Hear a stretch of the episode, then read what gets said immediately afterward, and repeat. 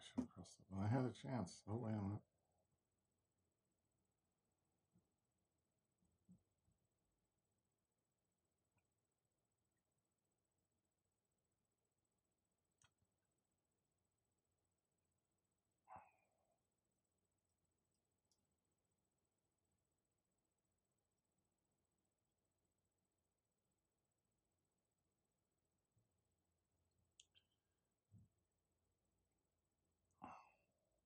If you like pina coladas and getting caught in the rain, if you like having your boat out, if you like to get brain, if you love making love at midnight and sucking off all your friends, if you eat out at Wendy's, come with me and in my Benz. There we go.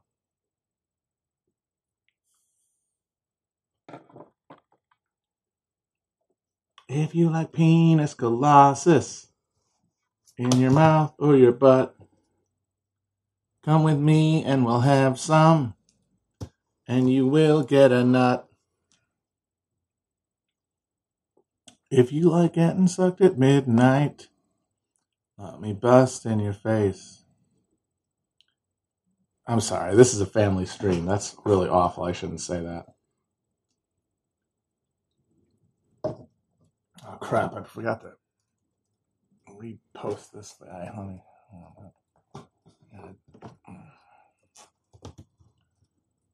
I gotta repost this thing here.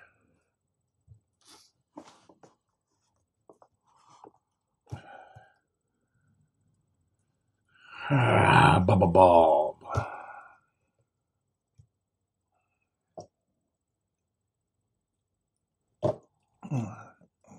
This. Pardon me, I'm just finagling. Alright, that'll do it now.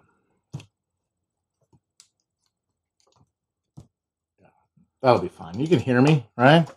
Turn the volume up a little bit. That'll do it. Alright. Yeah, I'm sorry about the E4 thing on yesterday. Just we could not get it to work. We could not get the stream to go. The OBS thing to process the goddamn thing. I don't know why. It was Chris doing it. I trust that he did everything he could, so sorry about that. Maybe we can make it work after the tour. I don't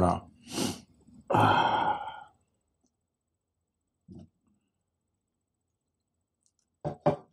Okay, hi, folks. So we can't, sadly, do Universalis, although, honestly, I was kind of wondering what I'd even be able to do, because just looking at the screen made me feel overwhelmed. But what we can do is we can talk about the next two chapters of this here book, First Class Passengers on a Sinking Ship by Richard Lachmann, about the last two countries to make a successful stab, in Lachmann's opinion, which is not shared by all,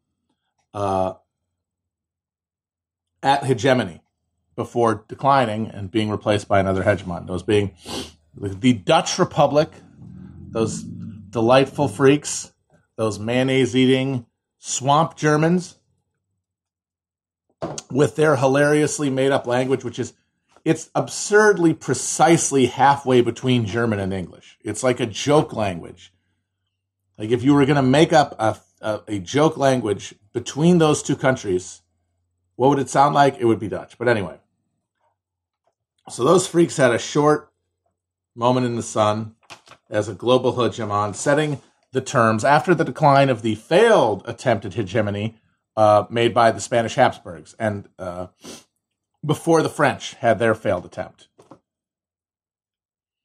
right, I guess simultaneously, yeah, the Dutch Golden Age runs at about the same time that the French are making a play for continental hegemony, but if they were going to get it, they would have taken it from the Dutch in the late 1800s. I'm sorry, in the late 17th century, late 1600s, because the Dutch Golden Age starts winding down in the latter decades of the 17th century. The Peace of Westphalia actually ended up kind of kicking their ass. Peace was the engine of the elite consensus that had powered them to that point of hegemony. And then once they get peace, they're kind of fucked. And then they fight the British, and they lose, even though they have more money than the British. That's when Louis the 14th is trying to make his stab and failing before the British take it up. So we get failed Spaniards.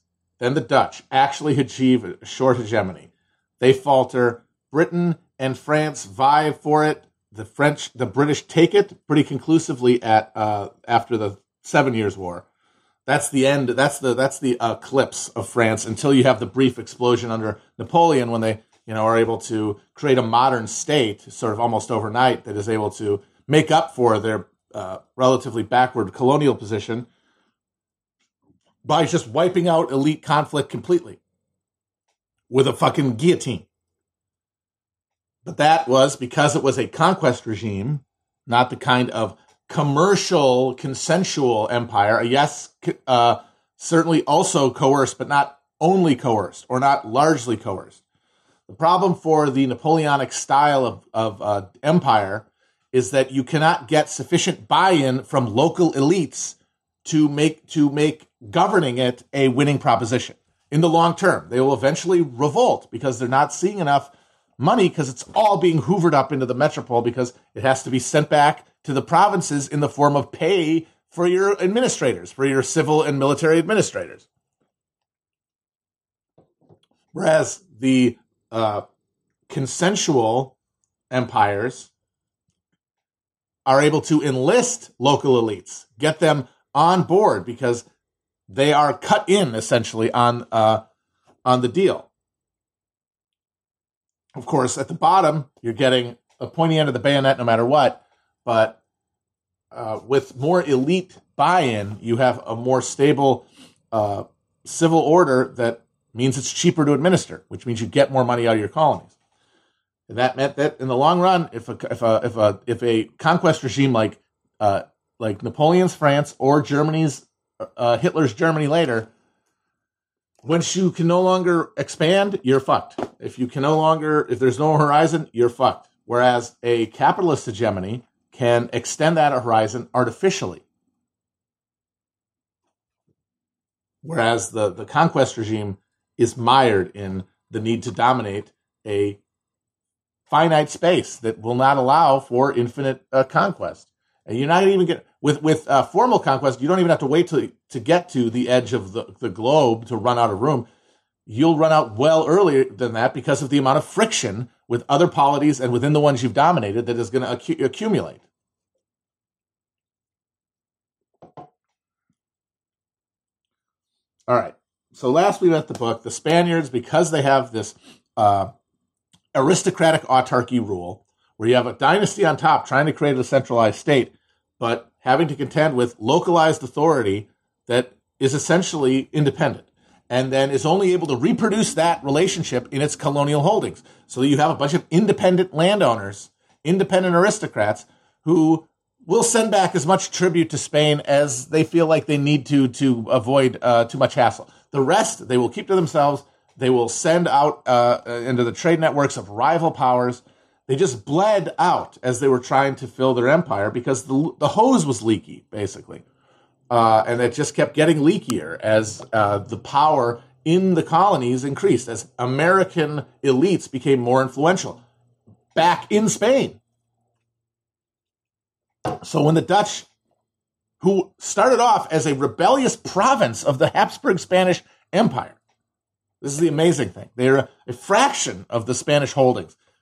But what they were was they were the most economically fertile, the most urbanized part of their empire, which meant that they were going to be able to create local regimes of administrative capacity that and just sheer engineering ability, increased efficiency of operations that your big lumbering empire cannot contend with. So eventually, not only did they break away, and they were hegemonic in the process of fighting Spain. Like that's when the Dutch Golden Age really begins because the truce, the 12 years truce in the 80 Years' War between Spain and Holland that went from 1609 to 1620, 1621 is the space where the Dutch were able to establish. They got the breathing room on the seaways of the world where previously they'd been fighting against the Spanish.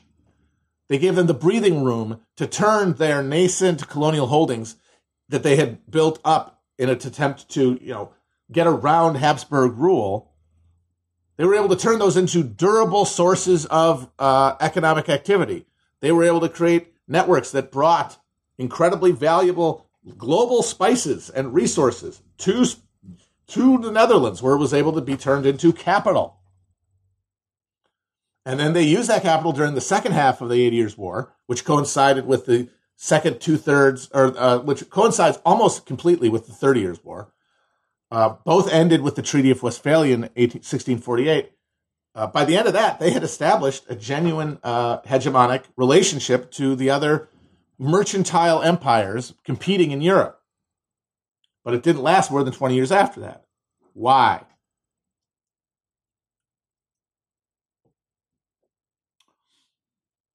Now, first we have to say, why was Netherlands able to build a capacity for hegemony? And we look here, we find the same answer as we found in Spain. In Spain, there could be no hegemony because the polity of the Spain, of the Iberian Union, was made up of these local orders of aristocratic military rule that had been the people who had fought off the Moors, who had kicked the infidel Muslims out of Spain. And in so doing had established firm legal tenure over the lands in their domains.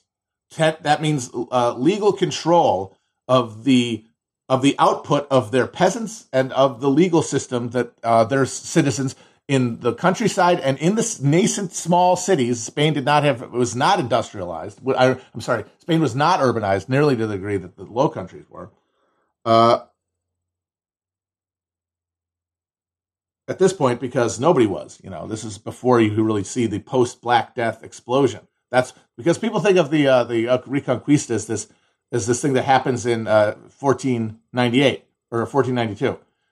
It is a 300-year-long process, and that over the course of it, these military orders come up, kick out parts of Spanish, or overthrow sultans and emirs, replace them with their own regimes of power over everything.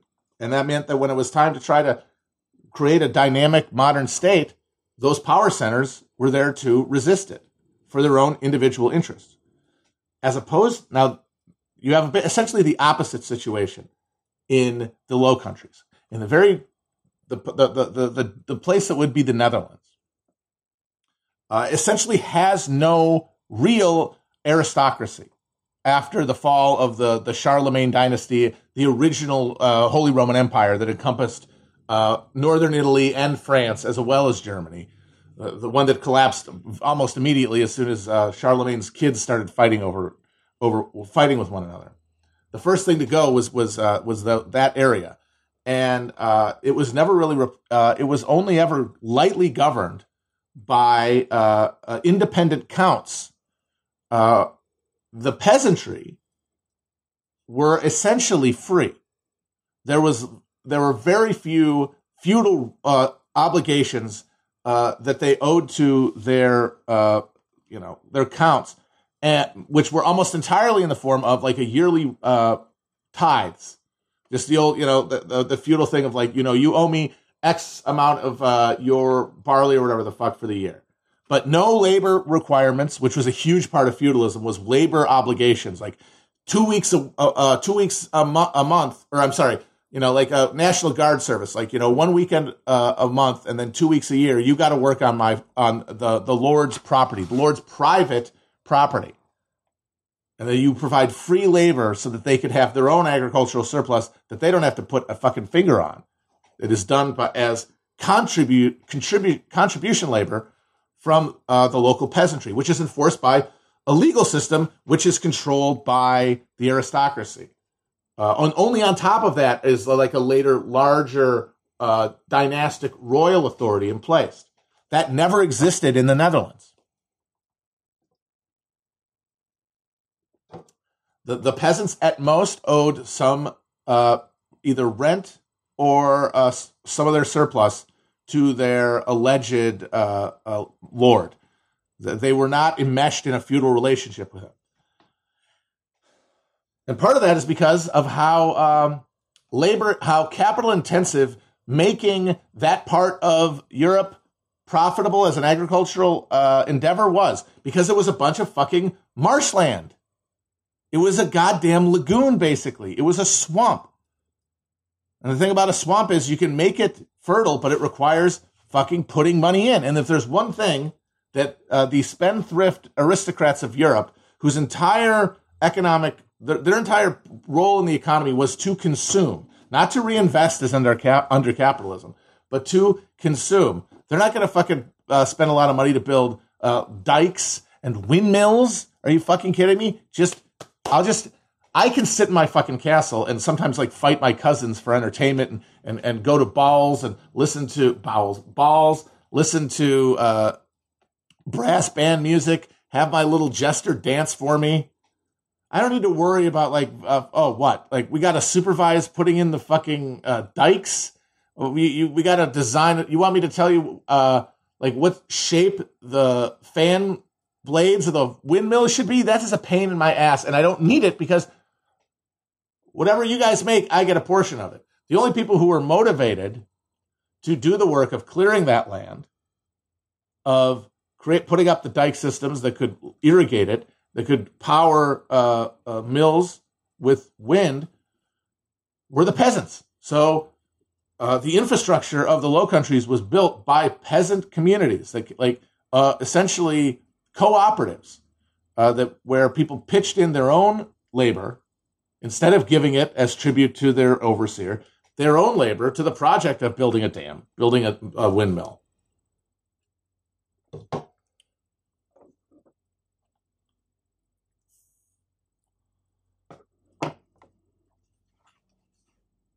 What that means is that when Spain tries to impose a greater tax burden on these independent burghers, because what happens when this occurs is it brings people into cities, and all of a sudden these farmers are moving into cities, and you have these dense urban agglomerations where consumption happens, because if you're in the city, you're not growing your own food, you're not making your own clothing, and that creates demand that can be filled.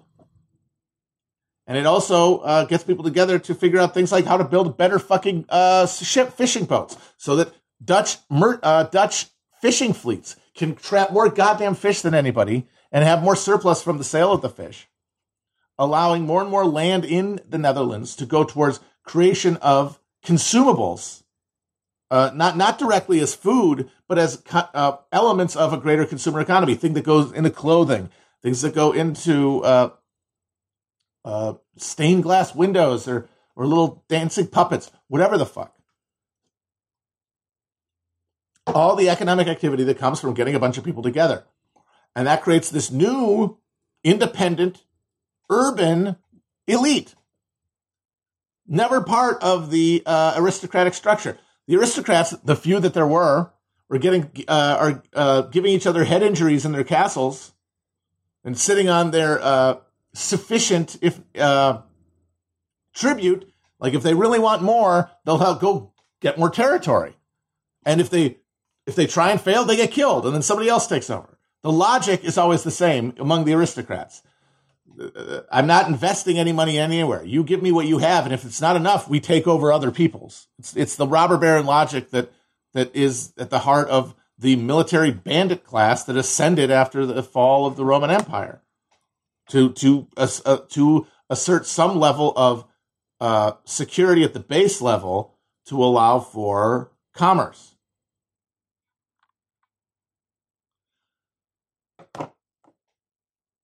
So that means you've got these independent city folk, literate ones, who they hear about the same time that the Spanish are turning on the screws and demanding more in taxes and demanding more administrative control over these self-governing cities. This is not like a traditional aristocratic class. This is a foreign aristocracy, because there is no local aristocracy. They've been overthrown. You've got the House of Orange and a few other guys. That's it. in the poorer provinces, because remember, it's 12 provinces that end up getting independent at first. They get more later, but they are not all equally rich. They don't, and are not all equally urbanized. Some of them become places that contribute agriculturally to cities that are in other provinces, namely Amsterdam, the big one, the heart, the city that is essentially, the other day, too big compared to everything else in the Netherlands to allow for hegemony to be established and not so quickly undermined.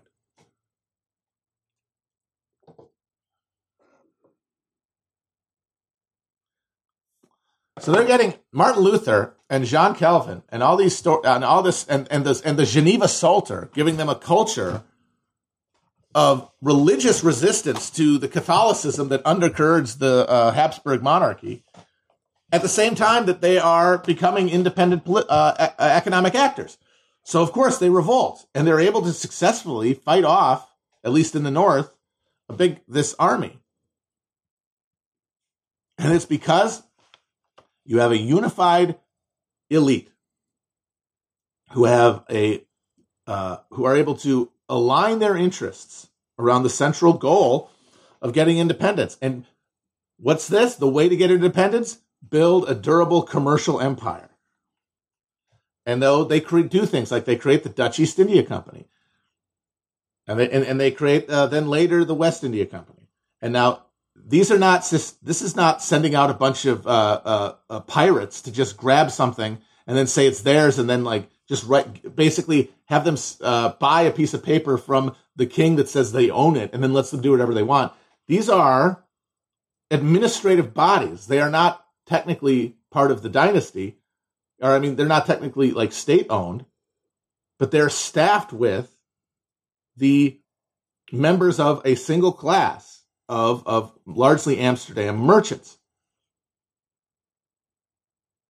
And so it is with that end in mind, that unified end, that they carry out their colonial endeavors. And they're so much more successful than Spain is at getting money back to the metropole because there's no independent power accruing here. And that's how they're able to build this dynamo. And that's why they're the kings of the slave trade. And eventually the Spanish have to piggyback on, and at first the British do too, have to piggyback on Dutch trade networks in order to get anything out of their colonies. But what's interesting, though, is that eventually they get these things built, but then the cost of war begins to overwhelm the benefits coming from the expansion to fight it. And the Dutch burghers, who are paying the vast majority of the cost of the war.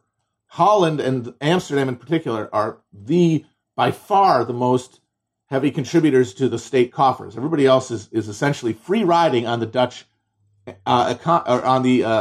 Holland economy. But those places are filled, those places where they're making like produce and agriculture, they benefit from high wartime prices. They actually have a vested interest in seeing the war continue forever, but they're losing money in the merchant capitals, and so in the face of resistance from guys like the House of Orange, who were the military heads of the effort, because none of these burghers could marshal that kind of authority. That kind of authority did still reside in the aristocracy that they did have, that passed for an aristocracy, native aristocracy in the Netherlands. And that was mainly the House of Orange, disproportionately the House of Orange, compared in a way that isn't true in other dynasties where you had a much greater competition of large dynastic families, big houses in Gambo terms, great houses rather. And so there's this material interest split on the question of the war. The Amsterdam merchants get their way, and there is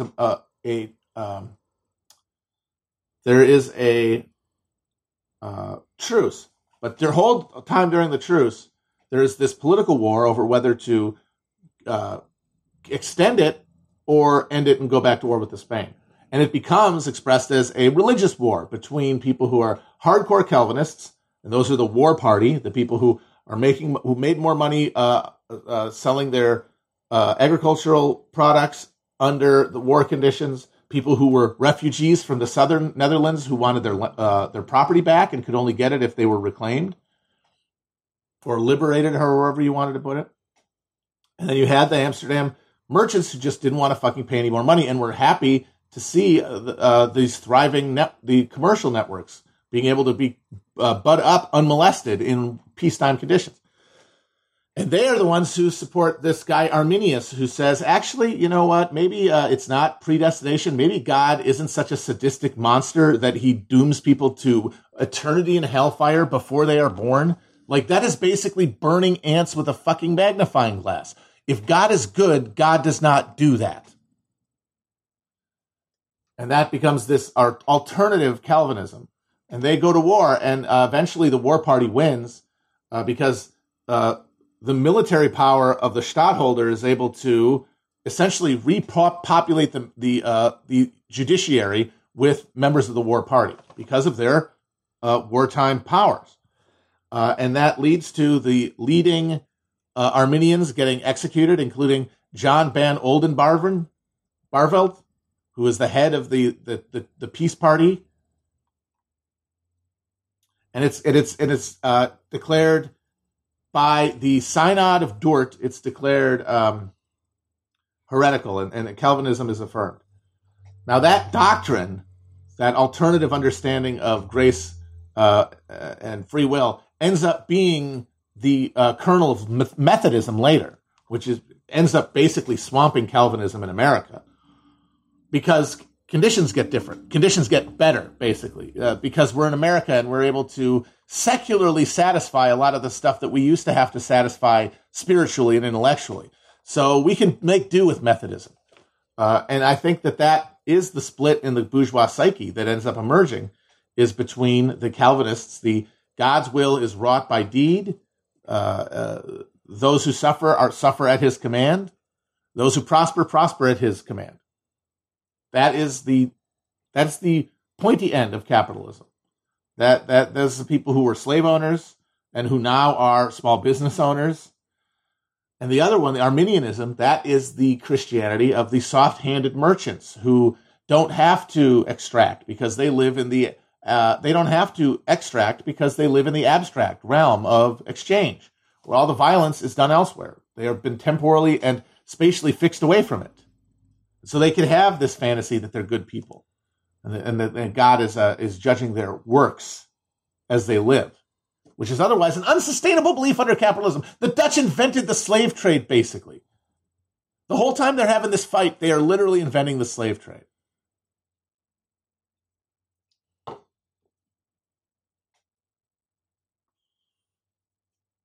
But as soon as they create this new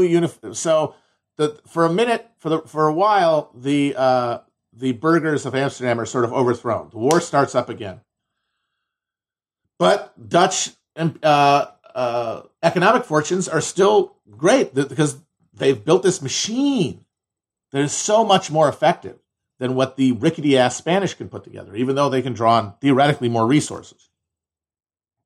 Eventually, they become the entrepot of Europe. Amsterdam is the finance capital of Europe. The war ends. The burghers naturally solidify power. And this is where you're doomed, because Lachmann's entire thesis here is that the specific arrangement of forces in elite the specific alignment of elite forces that can create hegemony cannot sustain it, because having hegemony creates new challenges, new conditions that fixed relationship of elites cannot address, and so therefore it declines. Because Lachmann really does believe something that I do too, that you cannot really have a reform from within a given hegemonic elite structure. It has to just destroy itself, because it has complete command. If it didn't, it wouldn't be hegemonic. that's scary because a lot of us imagine revolution as this salvation from below, but only under conditions of collapse that have already been created by that failure of the elite structure to adapt can you have a revolutionary situation, which means you cannot avoid the disaster. You cannot avoid the emergency. You cannot avoid the horror.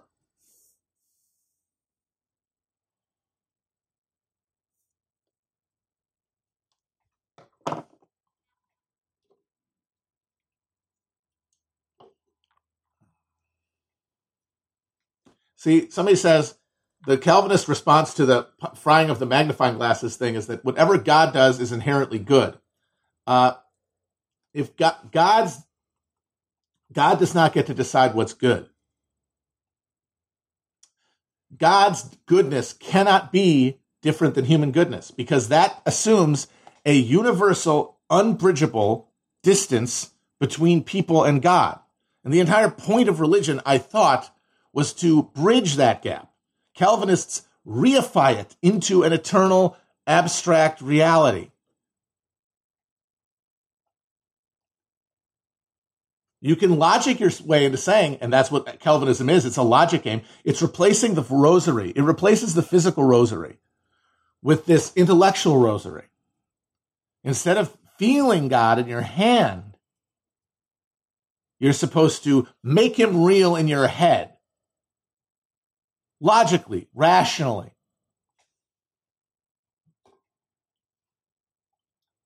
Reconvince yourself because you can't feel it anymore. You can't feel it. You can roll those fucking things, but they just feel like wood. You can't feel it, so you have to think it.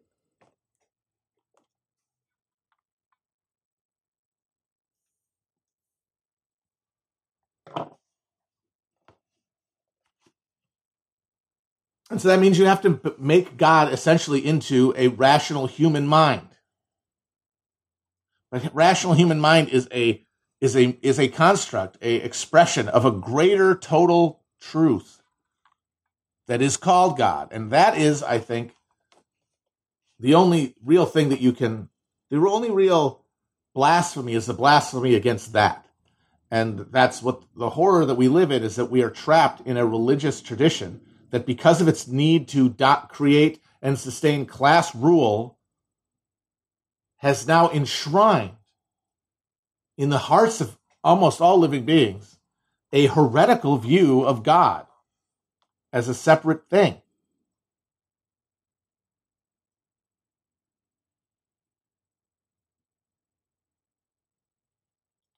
And people walk around thinking that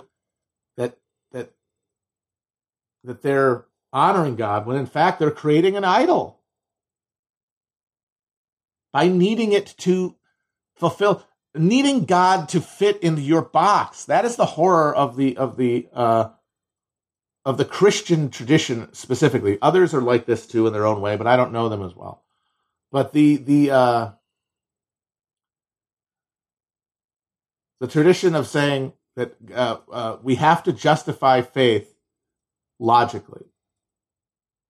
And the thing is, you only have to do that as a, not as a theoretical, not as a spiritual or theological problem, as a practical consideration of the persistence of class rule.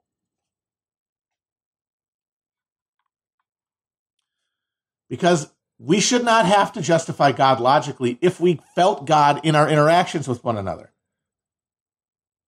If we lived in a community without exploitation, without what's the big A, alienation, the snake in the garden, if we did not have somebody taking someone else's fucking sweat right in front of them and then having to call it good, there would be no need to justify God as an abstract concept. What would you need that for? You need to do that because the world you see calls God one thing, and the people whose name people say the name while striking down their fellow fucking man. How the hell are you supposed to believe in God in that situation? We better prove it to you.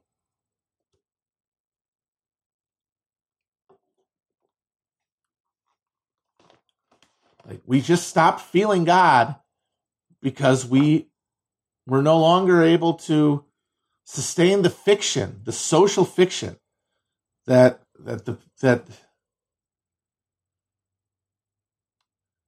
God like was a force in our lives.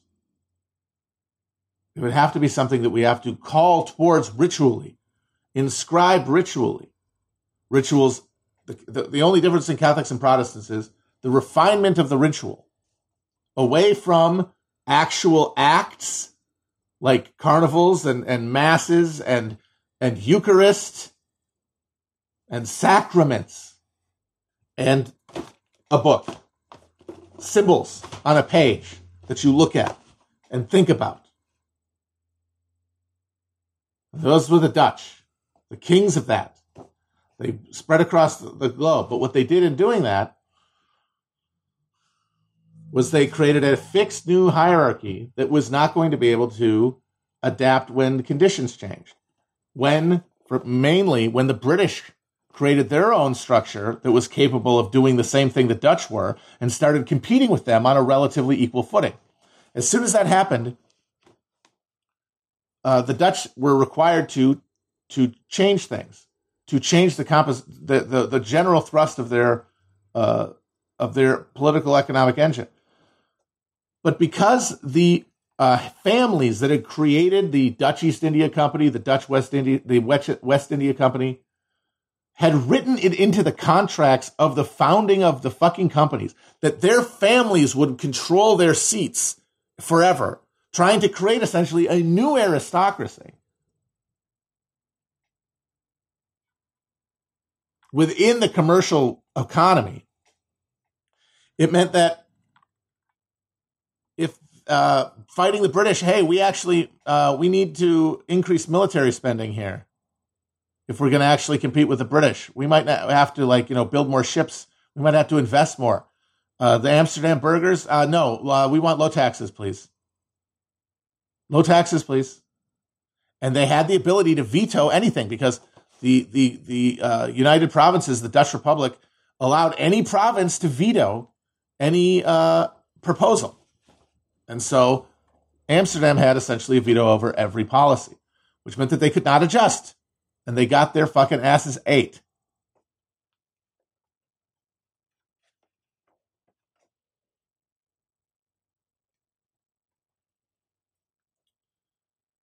Now, when the French go for it, Louis XIV tries to take over Spain with the War of the Spanish Succession, invades the Holy Roman Empire, gives it a shot, but he didn't realize that the game was not going to be won or lost in Europe. It was going to be won and lost in the colonies. And the French, just as we talked about for other reasons, and we talked about in previous chapters, they did not have the capacity to really compete colonially. Who did? The motherfucking British, who come in and create the longest yet durable hegemony of the capitalist era, about 100 years. Although, again, some people disagree. Some people say the British never actually held hegemony. If you define hegemony as more, you have a greater put out on any given axis, like you have a bigger army than the next two rivals, or you have a bigger manufacturing sector than the next two rivals. And the two rival standard, the British barely ever dominated anything during that whole period. But I think if you take hegemony to mean setting the rules for a global trade network, which I think makes sense, and definitely is the way that the United States could be defined as a hegemony, then I think that this is a good standard. And the British certainly, for that 19th century, really, they had it. They held it. And part of the reason is that after 1688, the Glorious Revolution, where the British commercial bourgeois that had been so powerful that had been able to punch through the dynastic system in the 1640s, kill a fucking king, but could not stabilize a non-monarchical structure to negotiate elite conflict, which is what a government is. They couldn't build a new Leviathan, so they had to have Cromwell step in to fill the gap. And then they brought back the Stuarts, and James II went Catholic, which was essentially the second version of the Stuarts trying to fight what was coming, which was the overthrow of the dynastic ruling family and its position atop this this post-feudal aristocratic military order that's falling apart, that can't compete with the dynamic center of capital in the cities. And it's, again, defined religiously, Catholics versus Protestants this time, but again, on top of the same basic interest structures.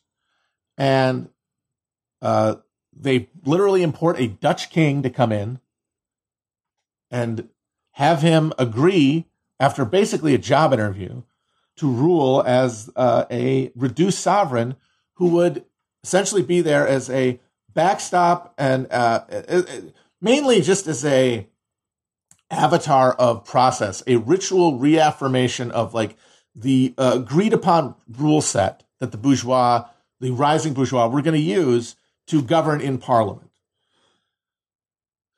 And so that means that, like the Dutch, the British are able to create these companies, these chartered companies, like the East India Company, and allow them to, acting as independent corporate entities, but connected to the British state, and crucially required to provide a vast amount of rents and loans to the British state. That was the condition of the East India Company and the other companies being chartered, is you're kicking back a shit ton of this money to old John Bull. And they were able to create a structure that was capable of busting open India and turning it into this massive cash cow, with the money being directed towards this new center. And because, again, this is a staffed bureaucracy and not a bunch of independent freebooting would-be failing aristocrats and like up-jumped buccaneers like in Spain, their employees, they are able to be constrained in their ability to operate independently of the metropole, and they are able to exercise, though, individual initiative. This is the crucial thing. And that individual initiative pulled the British state deeper and deeper into India, probably against its own wishes. But in so doing, without anyone knowing it, building these like roots that would end up taking hold and creating this insane money or capital machine that just pulls estimates of trillions of dollars. I believe $45 trillion is the estimate and amount of wealth taken from India during the East India era and the Raj afterwards. But instead of that action creating independent power bases, what it really did was it built a incredibly robust British state and bureaucracy that when the time came, when the East India Company was cutting too many quarters, pissing off too many natives, doing something like provoking the Great Indian Mutiny, the Sepoy Rebellion, as they used to call it, in 1857, they were able to just nationalize the motherfucker. Unlike in the Netherlands, where those companies operated as these independent fiefdoms their entire existence, because the burghers could veto. All the money coming into England created a unified elite bloc in England that was able to exercise influence through Parliament. The interests of rural landowners and industrialists and commercial merchants and financiers all came together around extracting resources from the colonies, domestically manufacturing products in England and then distributing them to both a well-established internal market and also to through the rest of its colonial holdings. That was a state capable of just having a vote and saying, "Yeah, East India Company, that's now a arm of the British State Department." Because the big money thing that people had were not shares in the East India Company, although plenty of people did. It was shares of government debt. It was corporate bonds. It was stocks.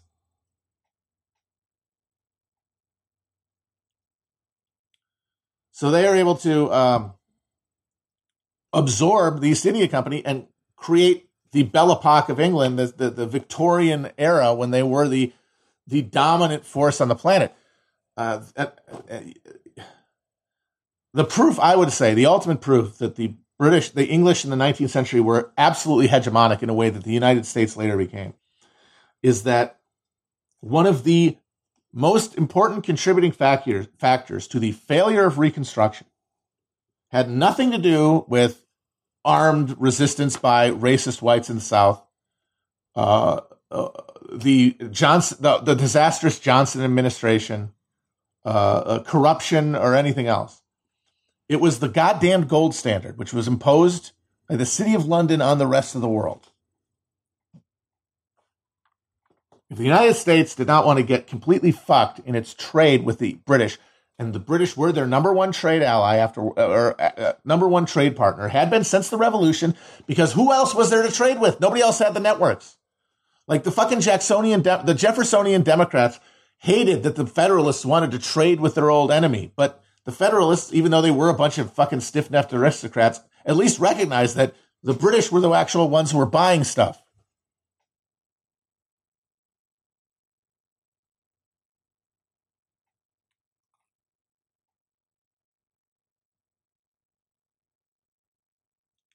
The U.S., if it wanted to maintain a decent trade with Britain and not end up having its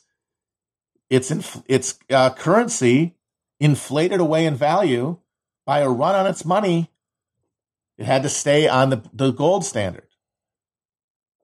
Now, it didn't have to, and I think there was a greenback politics that guys like Benjamin Butler represented that could have fended off that, but it would have required the full emancipation of Southern slaves instead of the failed attempt to do so that Reconstruction became. But one of the things that made that thing inevitable was that in a context where there was great resistance to the imposition of Reconstruction, there was basically an incapacity at the federal government level to deal with economic conditions by increasing people's livelihoods. The entire period was this deflationary era when these cyclical panics would destroy the economy, and then there would be no federal aid possible because there could be no debt run-up. You could not just print more money. So that's how, and that was a decision not made in D.C., although the majority of people in both parties wanted it that way because they were creatures of American capital, which was essentially a symbiotic creature connected to British finance capital. But it could have been fought from below, but we didn't get a real fight against it, sadly. But that's a hegemonic motherfucking power.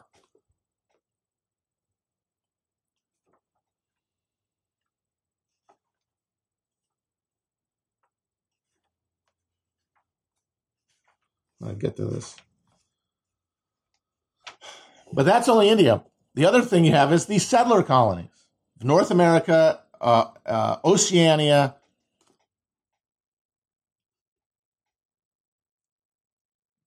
Those are where the problem comes in. That is where your hegemony gets fucked. Because you get the same contradiction emerging that fucked up the Spaniards, which is independent power accruing in the colonies. Now, the place where independent power accrued the most broke off, the United States. The other places did not have sufficient to resist fully British power, but they still had a capacity to extract concessions. And you see in those other countries a willingness after the U.S. is lost to accede to concessions, largely because the British throttled America the way they did, in part because they didn't think they could afford to lose the revenues they were getting there. They couldn't afford to bleed out to the U.S. developing its own independent trade networks because it did not have anything else to back that up. It was still nascently in India. When the other settler colonies start acting up, India had been well established then as a huge money winner, a huge resource. Like American cotton could be replaced by Indian cotton. Slave labor in the Caribbean could be literally imported from India. So you could give the colonists more of what they wanted. You could give them more leeway.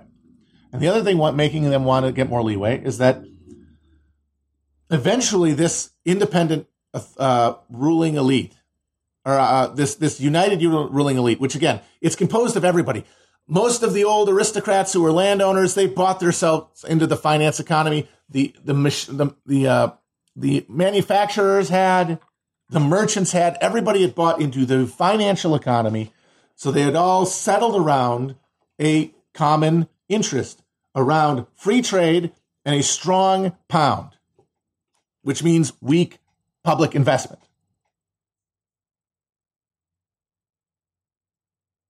Free trade and a strong pound means you can't print money.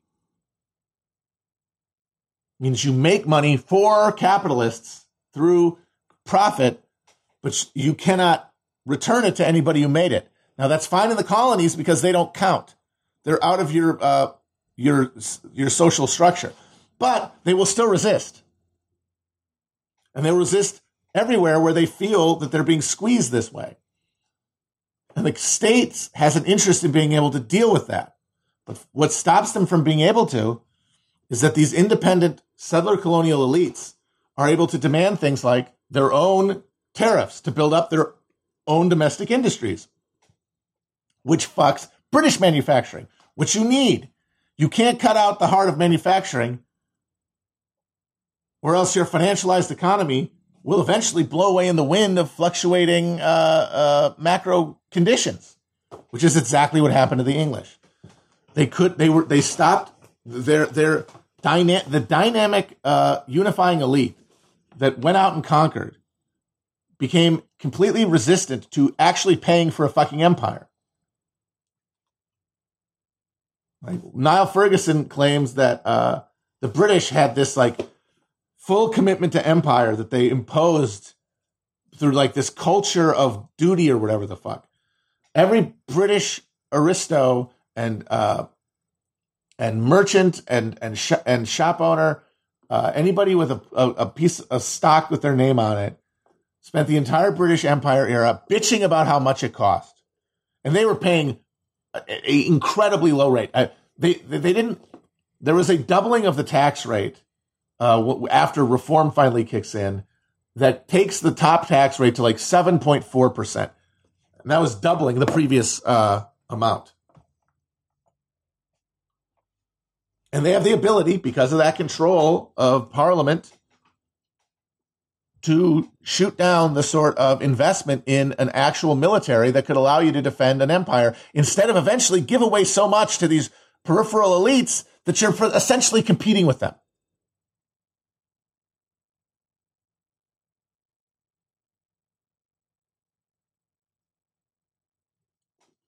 So that means that by the time the Americans and the Germans catch up in the late 1800s, their manufacturing base is collapsing.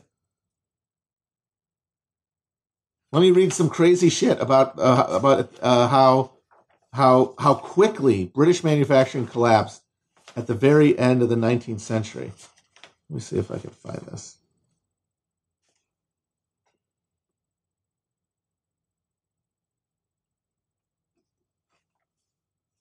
But this thing, it created this insane wealth, just huge jump of wealth at the top. It also raised wages, which is what minimized domestic, the domestic labor war.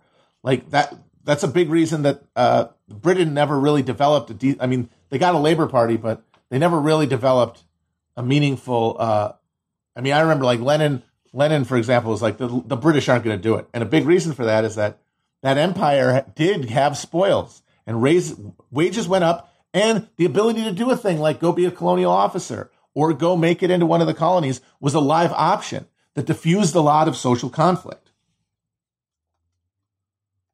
But eventually, by the late 1800s, not only are they having to fight like other white people, which means you can't use colonial troops. Most of the wars fought in the 19th century were with colonial troops, Indians mostly. So they could get killed all the time and it wouldn't matter. But then you get the Boer War, where you can't have Indians getting used to killing white men. So you got to use all white guys, and that pisses people off, and it costs a lot of money. They want to spend less of it.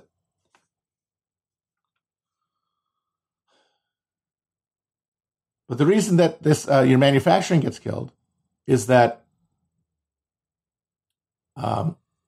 bank consolidation sucks all the money out of the local economies into foreign investments because that's where the highest rate of return is. Nobody wants to invest in local businesses. So that means that local manufacturers, which is most of them, don't consolidate. They don't get the influx of credit that they got in North America and in Germany, which is an industrial policy that can't be carried out in England.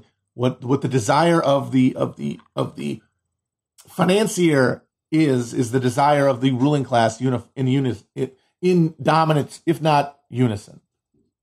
And so they say no dice.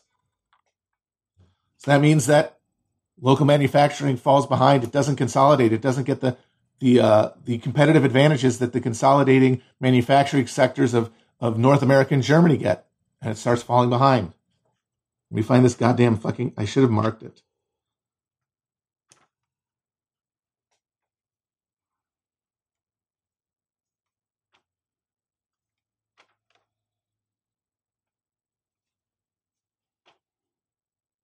Okay, here it is.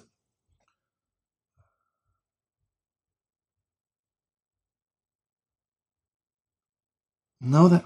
I'm so stupid. I'm sorry. Please keep staring at my bald spot.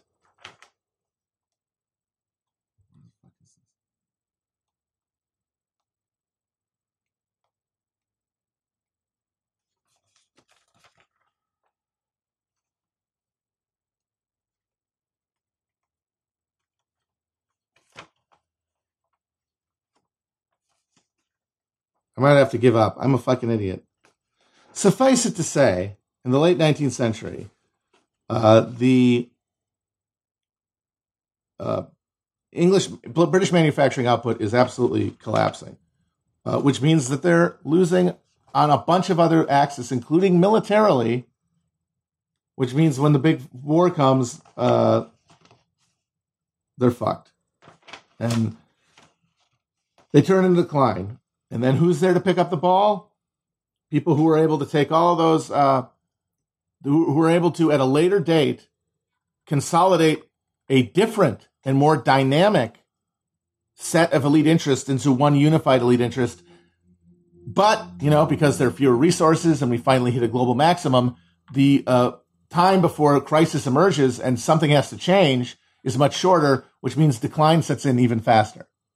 And we are now in the decline phase because we have an elite that cannot be challenged from without. All of their interests are arrayed against one another, or all of their interests are arrayed against a general interest, because they have created structures that give them the ability to overrule.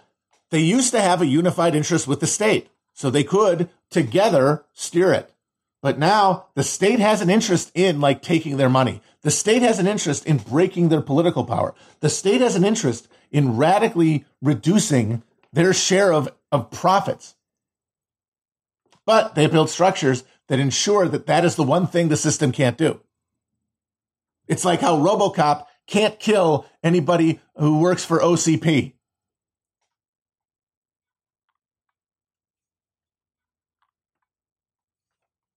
If they're unified, they're unified in resistance to any centralizing oversight.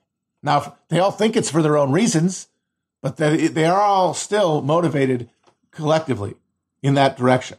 And even though there are sectors and specific power structures that aren't, they get swamped.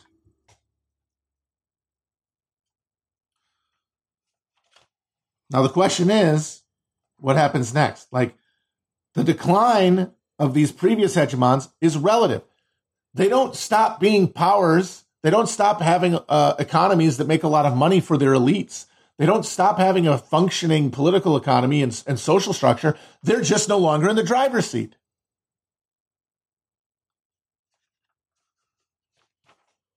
The difference now is that American decline does not appear to offer a viable alternative. China is the one everyone talks about, where, again, elites have emerged later to deal with some of those problems. Oh, the Chinese actually can, where they need to expropriate. They're not programmed to not be able to expropriate.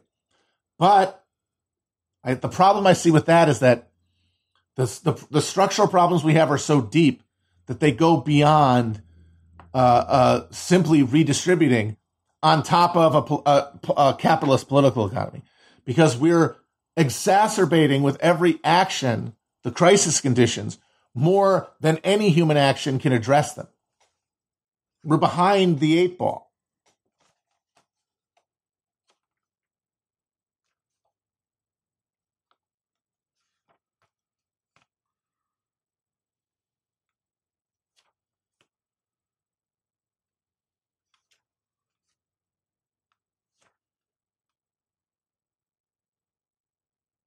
All right, here it is. Fuck.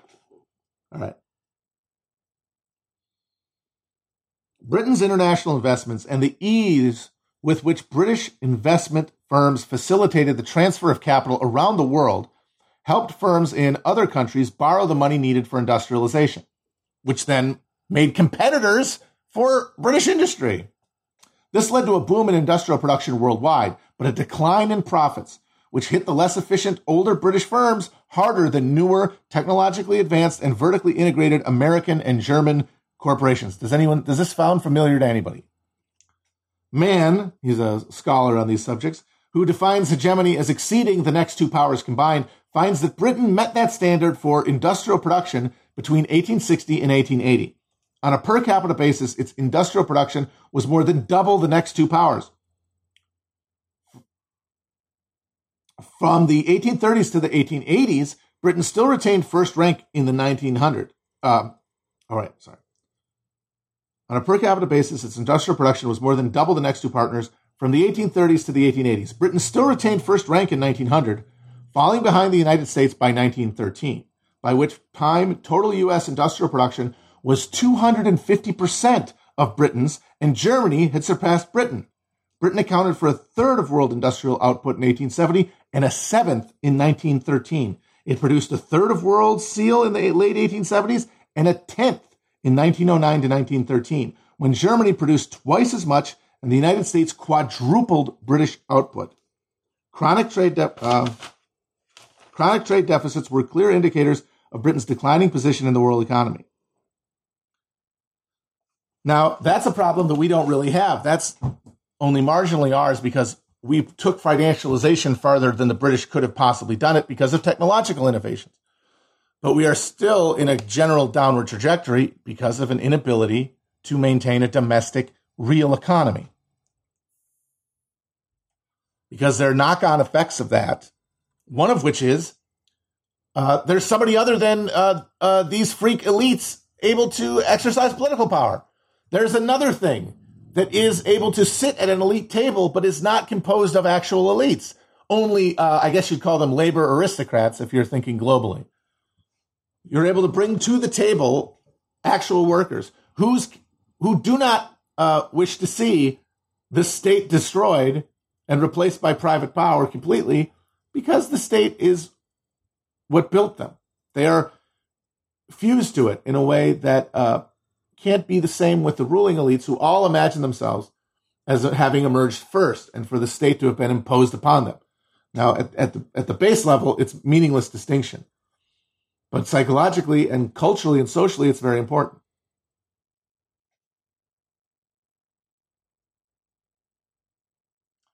So like you've got, for example, these local extraction capitalists in America, the small bourgeois of the big bourgeois.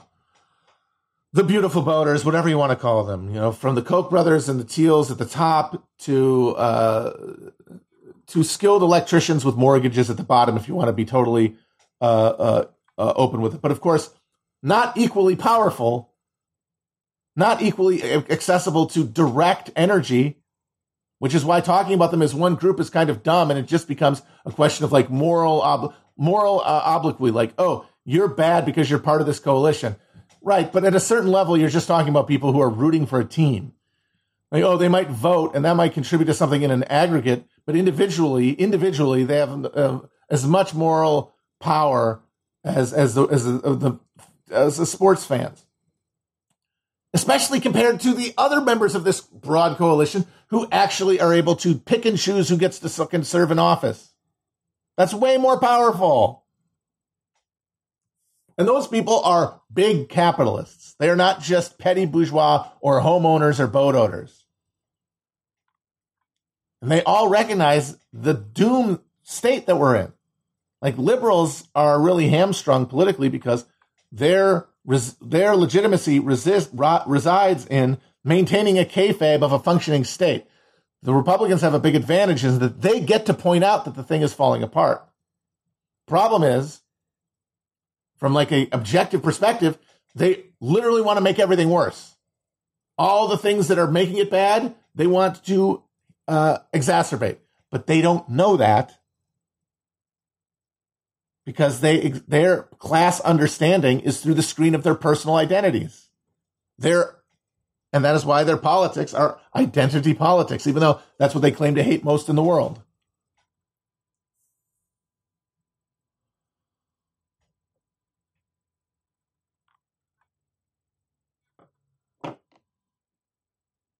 And that is elites competing for what they think is staying in their position, maintaining their power, because they see in one way or another a threat to it.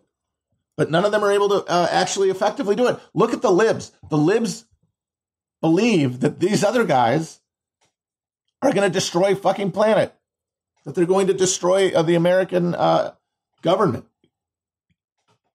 And they're not really wrong about that. They are, like, objectively opposed to the continuance of democracy as we practice it in America. That cannot be denied. Whether they can actually do that independently is the real question. But they think it's real. They hold positions of power in political parties. They write checks to political parties. And they can't do anything effectively to stop it. They cannot even effectively challenge them at the ballot box, even though demographically they are the natural party of government in the United States.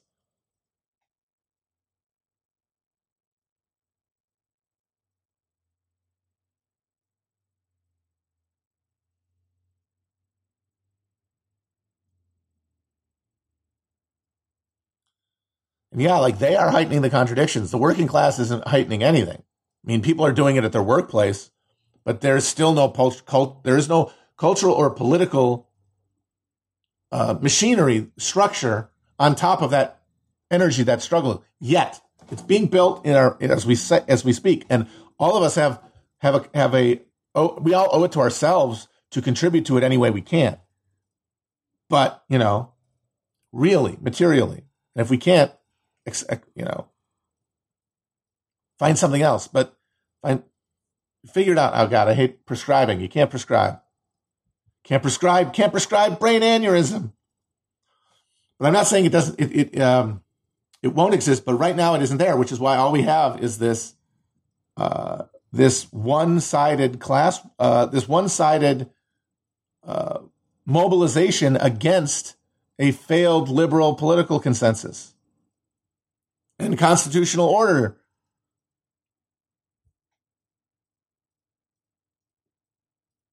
But they lack cohesion too, which is what undermines their power and their ability to exercise their will. They're all trying to sell each other MLMs. They're all trying to pick each other's pocket. Look at fucking Bannon. Him and those guys, they want to fucking save America from the Chinese or whatever the fuck they think it is, from the bug world. And they're stealing millions of dollars from their own supporters. with some fraudulent idea of buying the wall and building it yourself, an impossibility?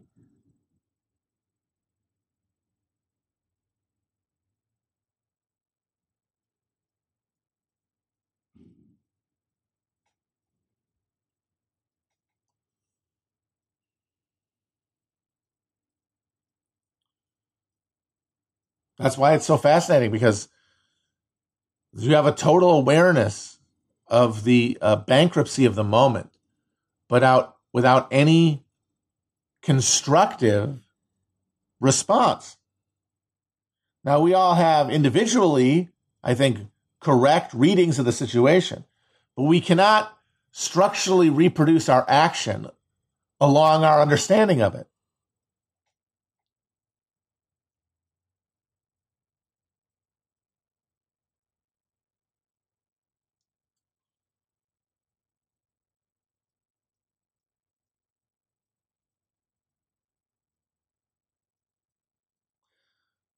That's why I'm definitely thinking that after this book, we'll take another little break, but then I want to read one on China. Somebody gave me a good recommendation on a book about China, the rise of modern China, and where their governance is at specifically right now. I would like to know. It's definitely a black hole for me.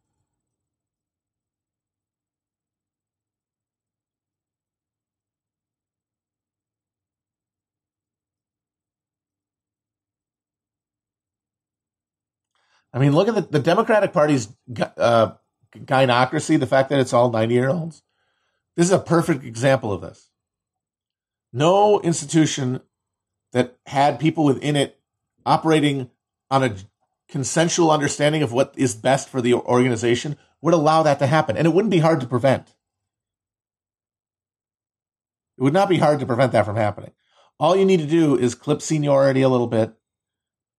All you need to do is get enough people together when a challenger, when somebody seems like everyone understands, okay, this person's a little too old, they've lost their fastball.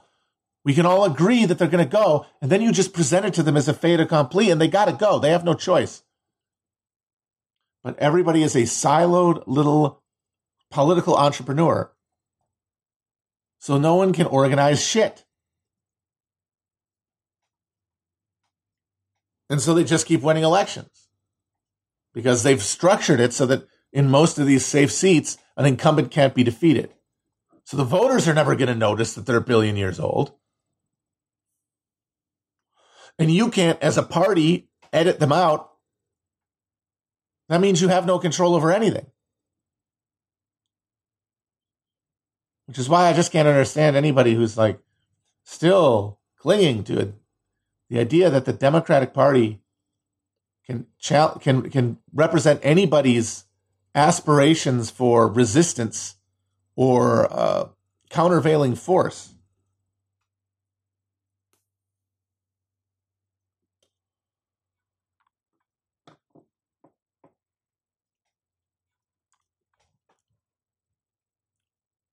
All right, guys and gals, that was it. Next week, we're going to dive across the span of time and across the Atlantic to the new hegemon, the decline, the current, the once and future and non-forever king, the American state, good old U.S. of A. And I think we'll just do one chapter each for this last section.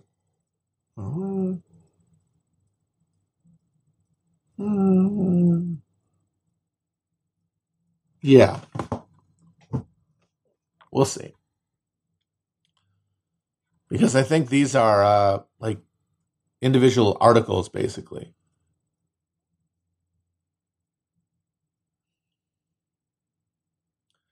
I should raid Hassan. What would they would not notice? How could they? Anyone notice? It's a fucking raging torrent over there.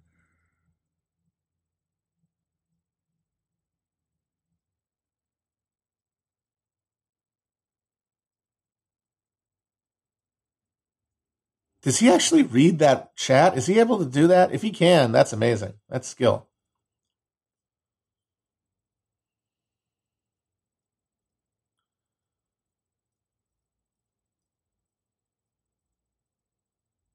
Oh my God, everybody's always asking what the book is. This is the book. First class, passengers, on a sinking ship. Richard Lachmann.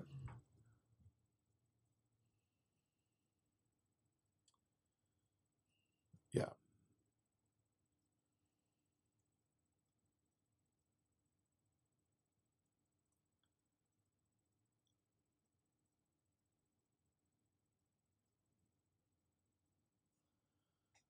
All right. I'm out of here. Chumps and chumpettes.